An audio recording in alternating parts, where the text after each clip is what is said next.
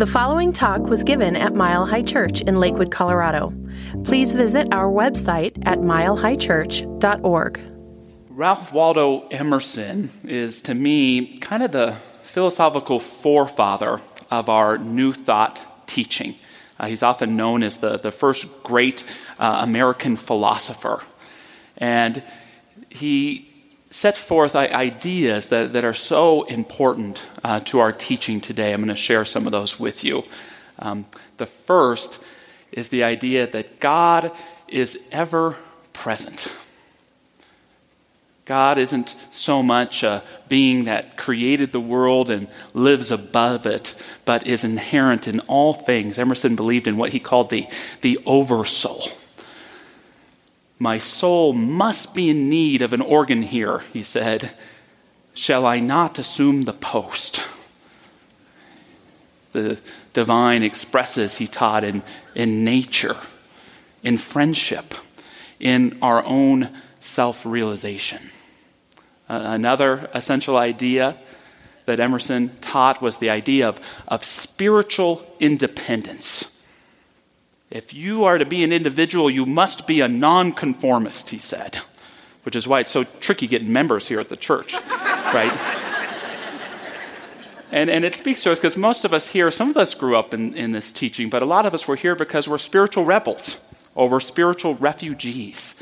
And a lot of this is, is Emersonian, and he believes so strongly in the idea uh, to, to never imitate to always insist on being yourself because he believed how we truly reach God is within ourselves. By discovering our own genius, do we discover the genius that created everything. Uh, Emerson began his, his career as a Unitarian minister.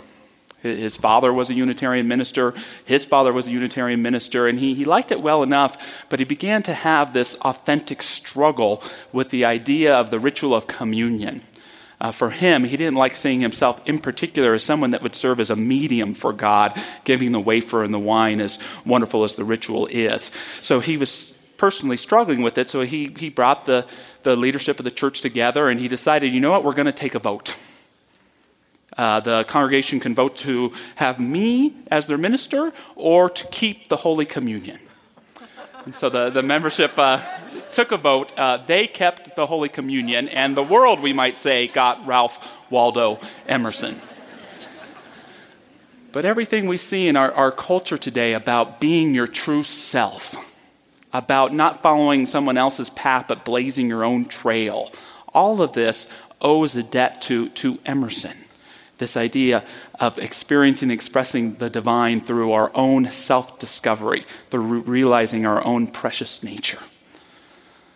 A third idea that Emerson brought to us was, was an immense positivity, or what I'm calling today a, a profound kindness. Emerson didn't have an easy life. It was filled with lots of loss, yet he had a great idealism for what an individual could be or become, or for humankind itself. I think that some of the people who were studying Emerson got his teaching of positivity a, a little mixed up when they started seeing positivity as a, as a technique. You know, if you just practice being positive, good things will happen to you. And there's some truth to that. But Emerson really meant it in the way that that profound kindness and immense positivity is really a byproduct of having a relationship with the sacred within you. That it's really a byproduct of discovering and being committed to being your thriving self. It's really the byproduct of how Emerson defined prayer, of contemplating things from the highest point of view. When we live truly open hearted, positivity comes easy, even in difficult situations profound kindness becomes not just a cool thing to practice, but our very way of being. It's a way of being awake in this thing called life. Probably my favorite quote from Emerson, which is saying a lot because there's so many of them. Uh, he wrote in an essay called Friendship.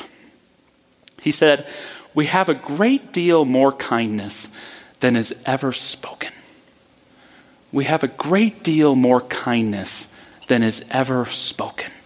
A great deal more kindness than is ever spoken. You know, I see this when there's a, a natural disaster that hits a town and you see all the neighbors coming together to help each other out. I think about all of those so called strangers that we know so well, but we have no idea what their name is or anything about them, and yet our hearts are fond of. You know, that neighbor you've driven by a thousand times and waved at, but you know nothing of their name or their family. The server at a restaurant, the coffee barista, the person that sits behind you in church for years and years and you, and you haven't really gotten to know one another. You can say hi to them right now, by the way. Hey, how you doing?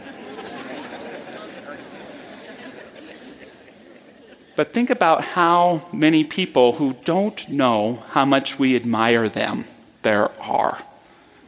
That there's something about unlocking that profound kindness and sharing it with others in a, in a more profound way.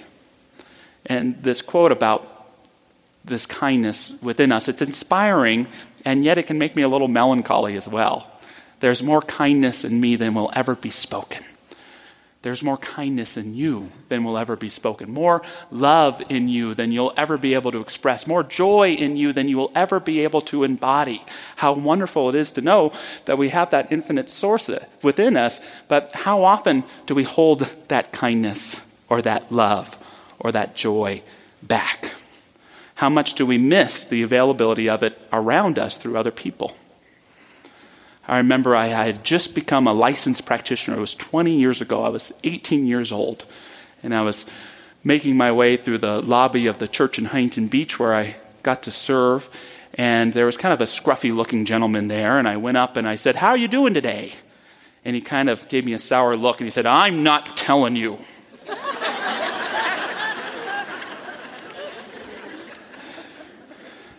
And, he began to explain that his experience of me was kind of like running around the lobby, kind of like with a, a, a, chicken with its head cut off kind of thing. And, and he said, I, I don't think you really want to know or you really want to hear how I'm doing. And it was a little creepy, I admit it. but but I, I, I, took it to, to heart and you know, thanked him for his sharing. And I saw him here or there. And a, and a few weeks later, he came up to me. He said, I, I'm ready to tell you how I'm doing now. I said, okay. And so we went and we sat down, and he, he told me about himself. He told me about his life. He told me about the struggles he was going through, his family life. And it was an honor to behold him. It was an honor to get to listen. That's sometimes the greatest honor there is in life, to be present to somebody. And so we completed our conversations, and I only saw him at church a couple times a- after that. And it was about uh, three years later. I had just finished a bartending shift, uh, the, the best ministerial school that there is, and was having a, a beer with some friends when I saw him walk into the bar. And he looked about 100 years older. He looked disheveled and not in good shape, and he sat down at the bar, and uh, I still was so excited to, to see him. My heart awakened, and I went and sat next to him, and I said, How are you doing? And he said, Buy me a scotch, and I'll tell you. and so I did.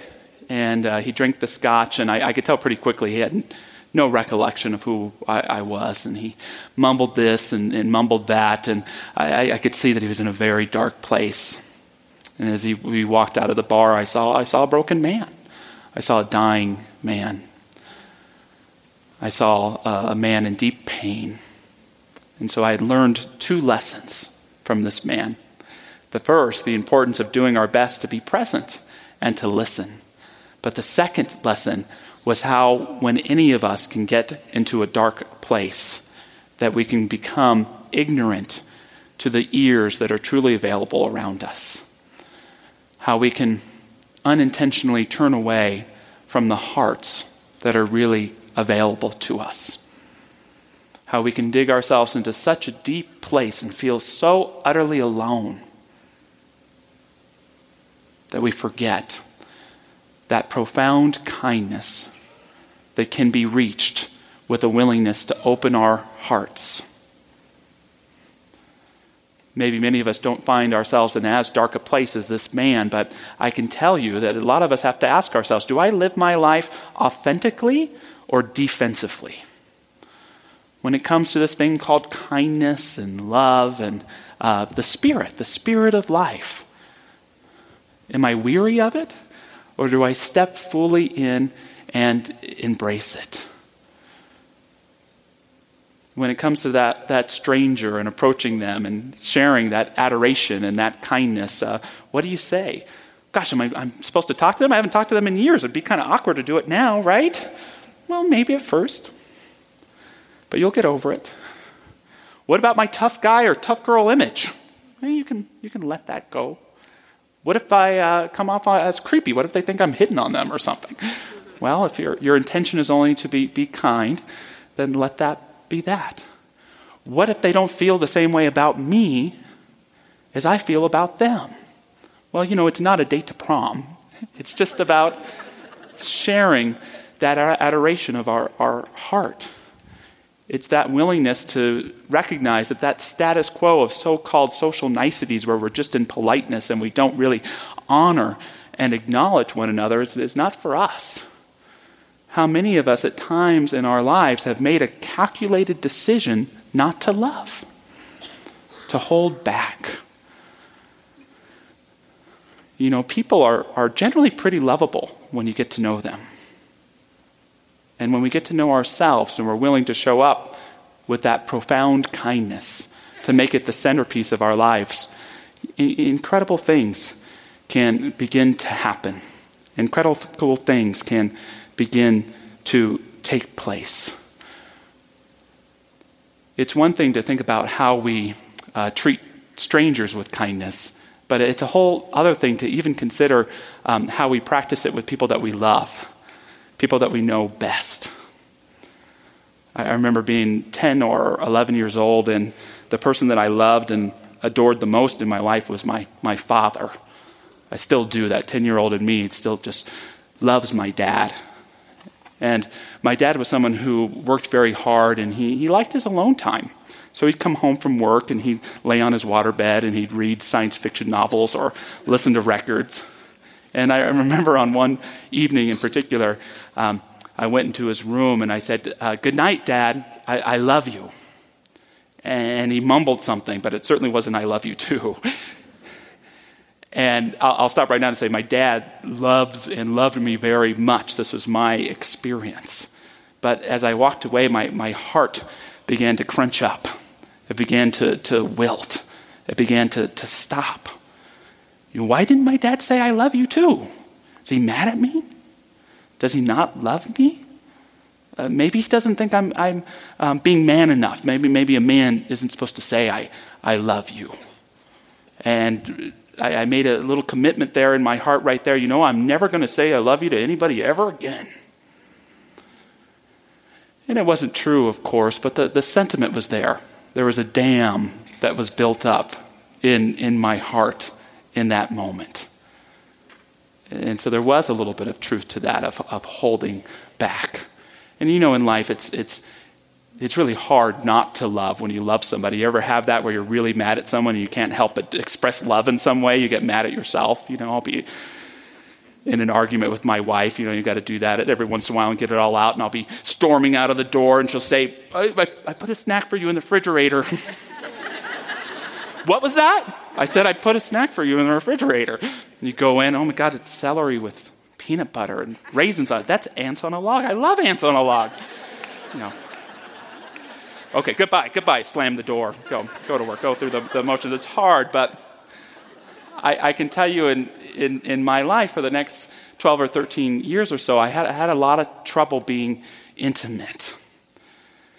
And if you were to ask me what my greatest fear was, it might be saying, I love you to somebody, especially to a family member. The fear that I had wasn't being rejected, but at some point it was there being such an overwhelming sense of love that I'd just become a puddle on the floor. You know, that, that's the thing about opening your, your heart learning to not have a hardened but an open heart is to realize it's not so much about letting the love in, it's about letting all the love that we've held onto out. Love that we've held onto that may be creating the opposite of what love is a toxicity in our life. a lack of certainty and self confidence, a certain amount of pain, to, to let it out. That was kind of a scary idea for me. And so I was a little scared of that day of, of saying, I, I love you to my dad. But you know what happened? I said, I love you, dad. And you know what he said? I love you too. You know, it was just a removal of all of that story that I told myself.